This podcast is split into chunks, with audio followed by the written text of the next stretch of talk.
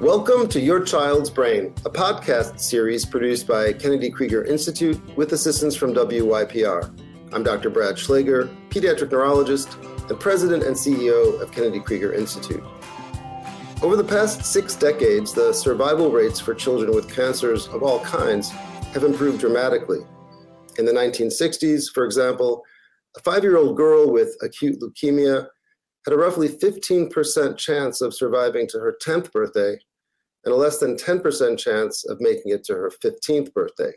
Now, rates of survival are around 90%, which is reason to celebrate. Of course, we do want that number to be 100%. Many children who survive their cancer and its treatment must contend with what is referred to as late effects of pediatric cancer. Pediatric cancer centers now have specific clinics devoted to those late effects. And while late effects of cancer can impact virtually any organ system in the body, it turns out that the brain is particularly implicated, and not just for cancers that involve the brain directly. An estimated 30 to 40 percent of pediatric leukemia survivors, for example, have clinically significant brain related effects that include challenges with cognition, mental health, academic performance, and other consequences.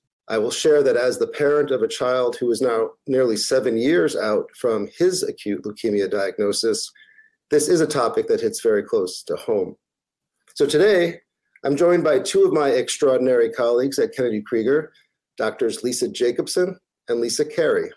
Dr. Jacobson is the Director of Research, as well as a licensed psychologist and pediatric neuropsychologist in the Department of Neuropsychology at Kennedy Krieger. She's also the co director of the Center for Innovation and Leadership in Special Education. In addition, she's an associate professor in the Department of Psychiatry and Behavioral Sciences at the Johns Hopkins University School of Medicine. Dr. Carey is the Assistant Director of the Center for Innovation and Leadership in Special Education, as well as an education specialist in the Department of Neuropsychology at Kennedy Krieger. In addition, she serves as the school liaison for Kennedy Krieger's Hospital Education Liaison Program, or HELP, which currently serves patients seen in our neuropsychology oncology follow up clinic and the sickle cell neurodevelopmental clinic. So, welcome, Lisa and Lisa.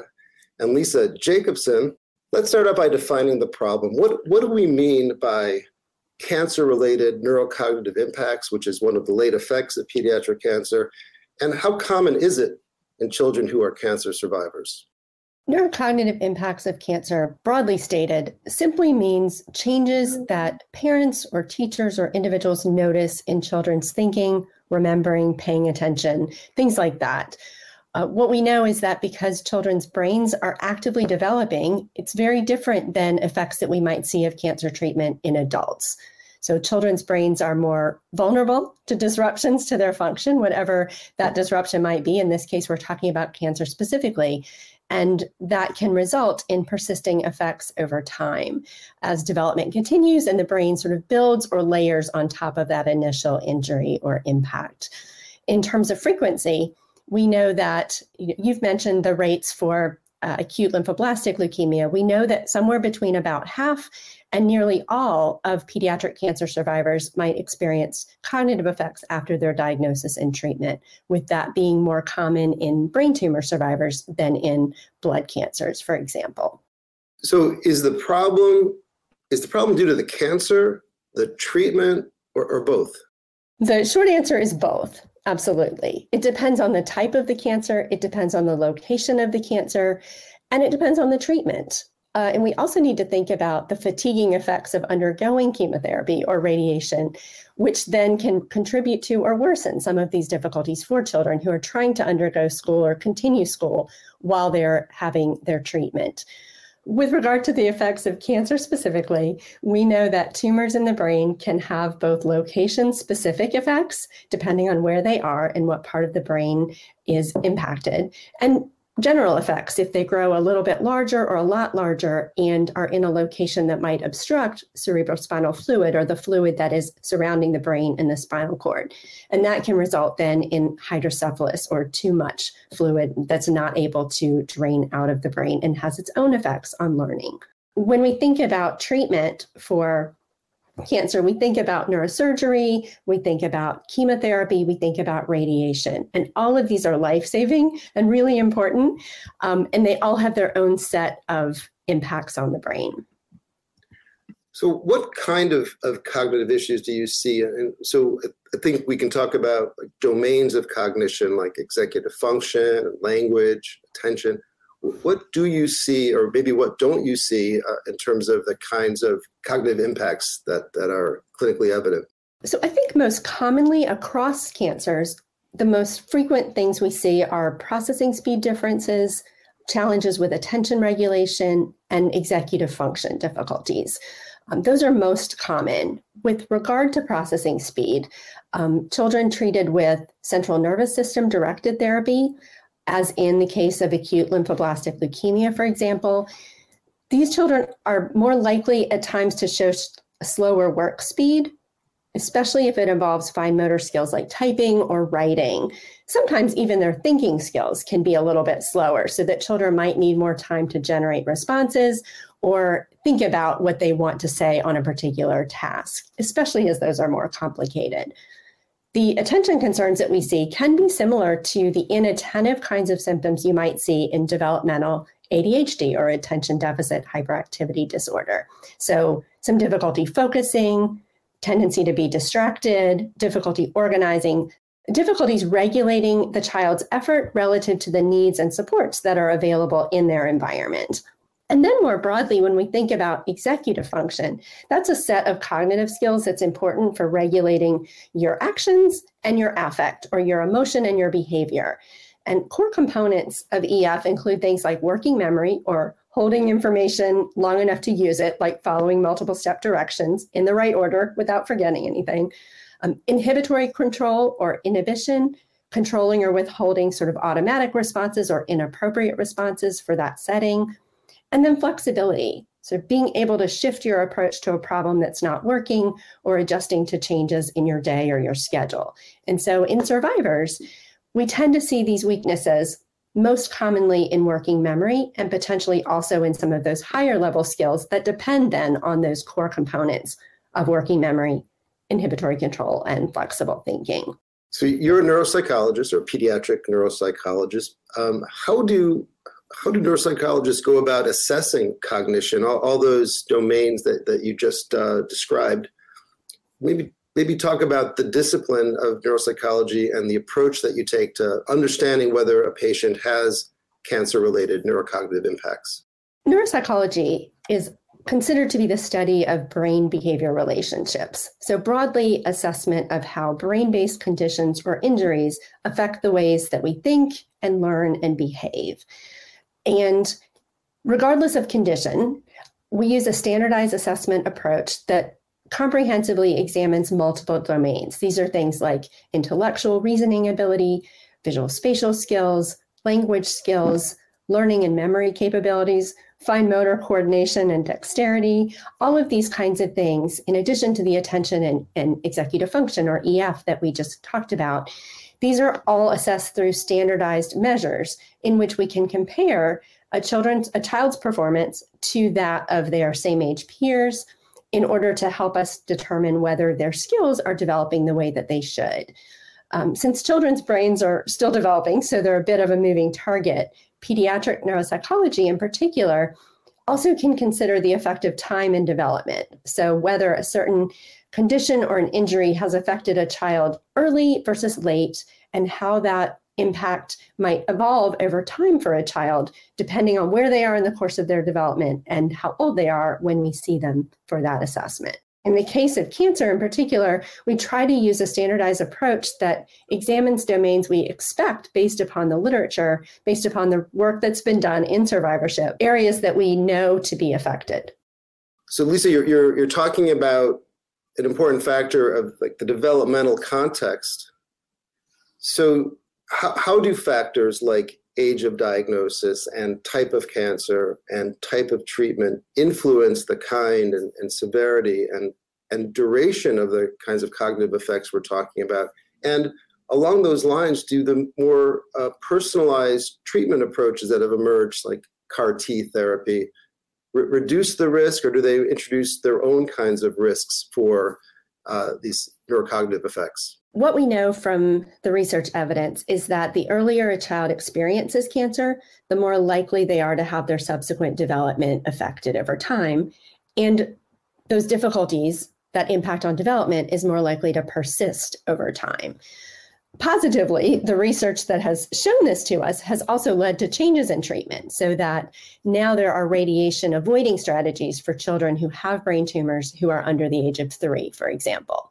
One of the concerns we have, though, is that conditions like acute lymphoblastic leukemia typically are diagnosed during the preschool period. And so for many individuals, their age results in a need for lots of early treatment that is addressing the cancer. As you mentioned, survivorship rates are quite high for leukemia, which is wonderful. But many of those children have long lasting effects because they were treated so early and because their treatment was directed at their central nervous system in terms of development. We have some, in terms of personalized kinds of treatments, we have some evidence that's emerging now that Proton radiation, for example, versus more traditional photon radiation may result in less severe neurocognitive impacts for children. We still need the long term data. We don't have that yet, um, but there, it is seeming promising. Um, something like CAR T cell therapy is also a promising option one of the challenges with looking at those data are that it's currently used often as an adjuvant, an extra, or a salvage therapy. So if a child has progressed with their cancer through other treatments. And so it's very difficult to disentangle the effects of something that you've given after multiple other kinds of treatment alone versus if that were the only treatment they had received. So I think the jury is still out on CAR T therapy and even potentially on the proton beam long-term effects. So what what do we know about the actual mechanisms? Why are there effects on the brain? For example, even when the cancer doesn't involve the brain directly, do we do we have a, a deeper understanding now of the kinds of mechanisms that are in play? We're building that understanding. Absolutely. I think one of the largest mechanisms or the most commonly identified mechanism is that of the development of white matter in the brain, where we're talking about the um, connections between brain regions that facilitate efficient function of whatever skill it is that someone is demonstrating. The connections between these brain regions are supported by what's called a myelin sheath around the white matter, and that facilitates efficient conduction of impulses from individual neurons or brain cells. And this white matter and its associated myelin covering has a really long developmental trajectory, well into sort of into your third decade of life. We're not quite finished with our development of white matter, which means there's a lot of time for something to influence the way that it develops. And as a result, white matter is very sensitive to injury. And so, whether it's injury from surgery of resecting a tumor, or whether it's injury from a particular chemo agent that, or chemotherapy agent that affects the way in which that myelin sheath develops, we have imaging data looking at children who have been treated with these kinds of interventions, and it shows long term persisting white matter injury. Um, and that's an example from a acute lymphoblastic leukemia, which is a cancer that doesn't affect the brain directly, but the treatments have this kind of impact on the white matter. So, Lisa Carey, let's talk about how pediatric cancer and its treatment impact education for children undergoing that treatment. We've been talking about late effects, but of course, children are often very ill from the cancer they miss a lot of school because of the treatment protocols, frequent interactions with the infusion centers and, and, and getting both in hospital and out of hospital treatment. And then, and I just thinking about our, our own personal journey, are often in and out of the hospital during their treatment journey. So what how did how do you take that all into account from an educational standpoint? So when it comes to education, we think about the, all the different kinds of com- the different components of doing well in school. So one is the thinking, the learning, the being able to bring back what you learn. And so as, as Lisa Jacobson just mentioned, those things are all impacted by cancer. And then the other piece is being at school and accessing the instruction that's happening. So you can't learn something that you didn't have access to. And that's why in the world of special education, we focus so much on your access to what we call the general education curriculum and how you're going to access that. What space are you going to be in?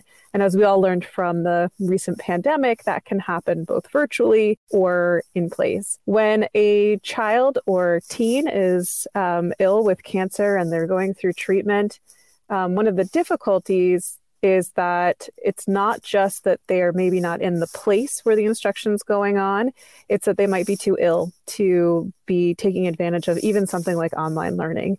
So we saw a lot of schools come back from the pandemic, from the online instruction and say, "Oh great, we have this tool.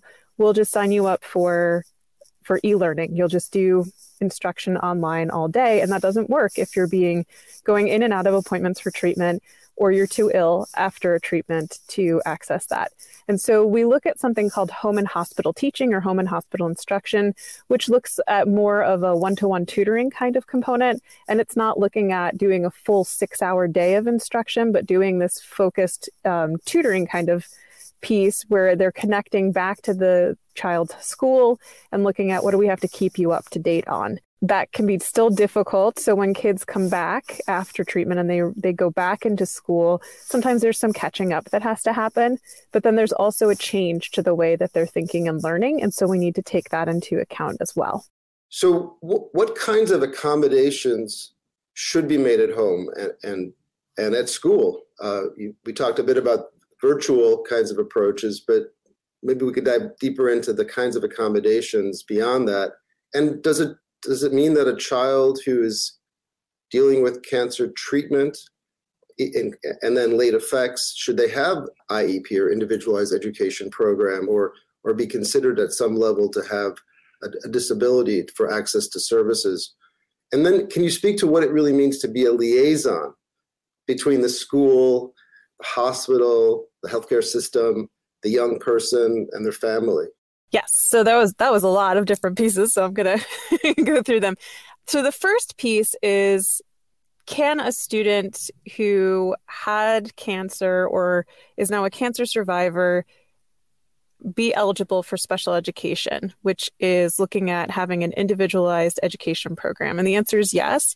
And the law, which is the Individuals uh, with Disabilities Education Act, that oversees special education actually gives leukemia as an example of a way that a student might qualify for special education and related services under this heading called other health impairment.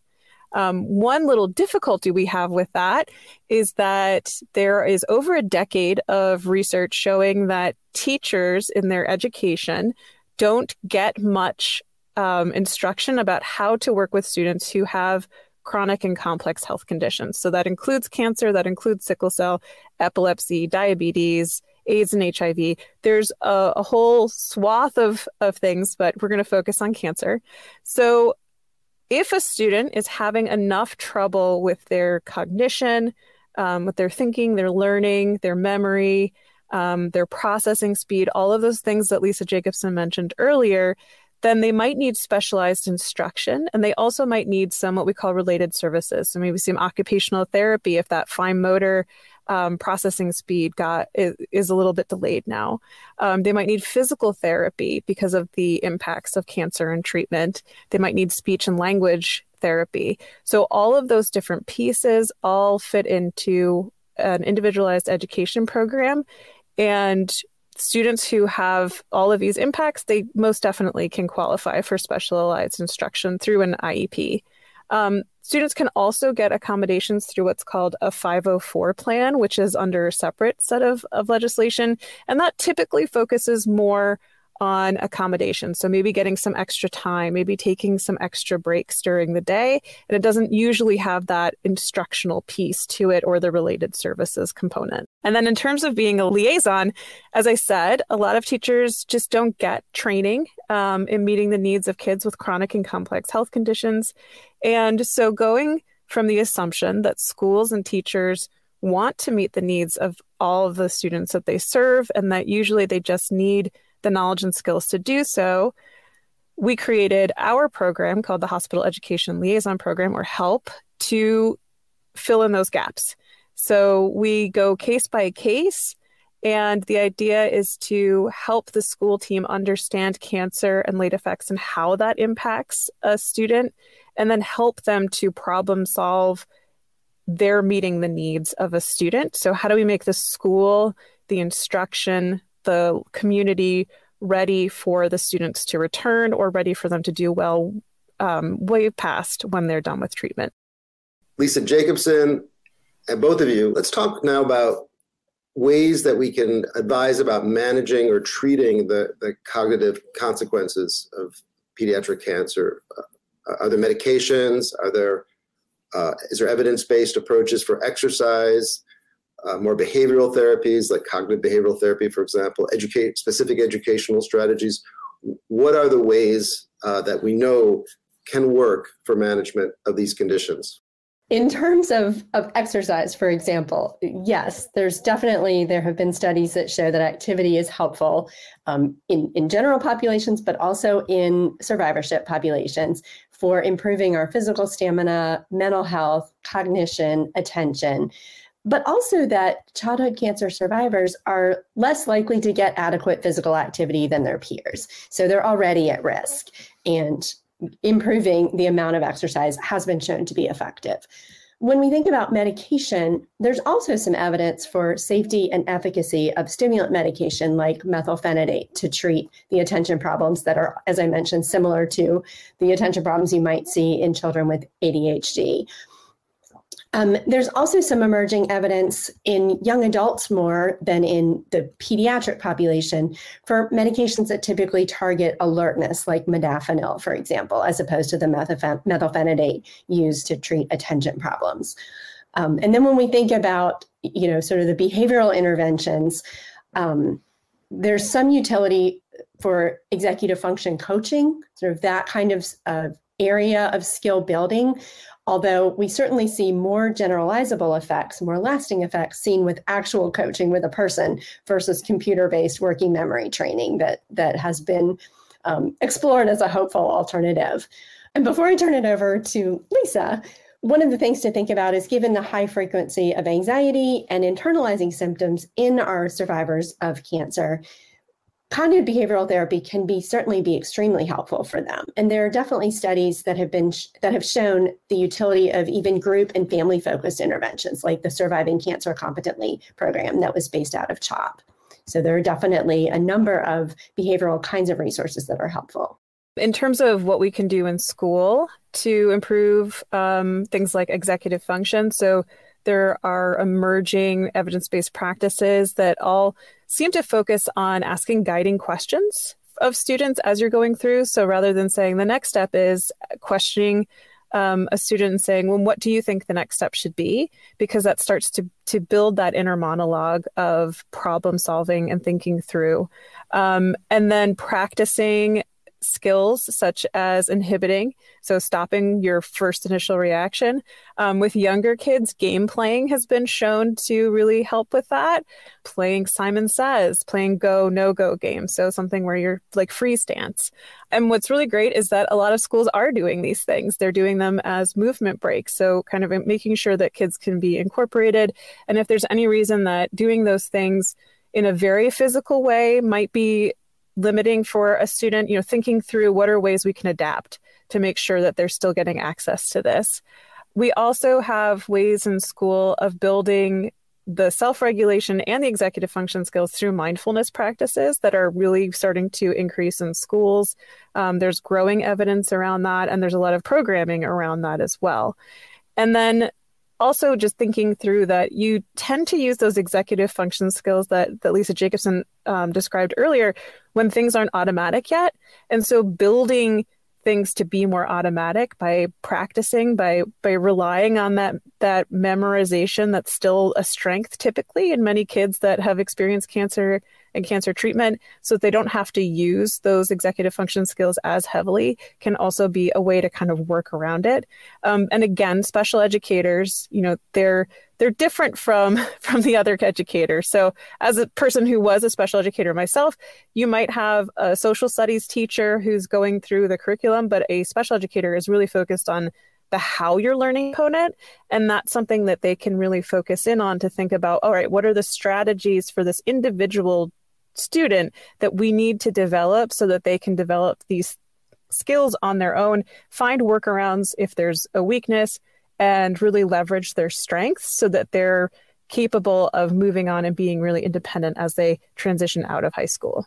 So, Lisa Carey, I think it would be really helpful and interesting now that we've had a substantive discussion about this, the space of, of late effects and neurocognitive impacts to, to share a story of a, of a child with cancer, cancer survivor, sort of paint a picture of the kinds of issues that we are dealing with and, and the, the approach to solutions for that child.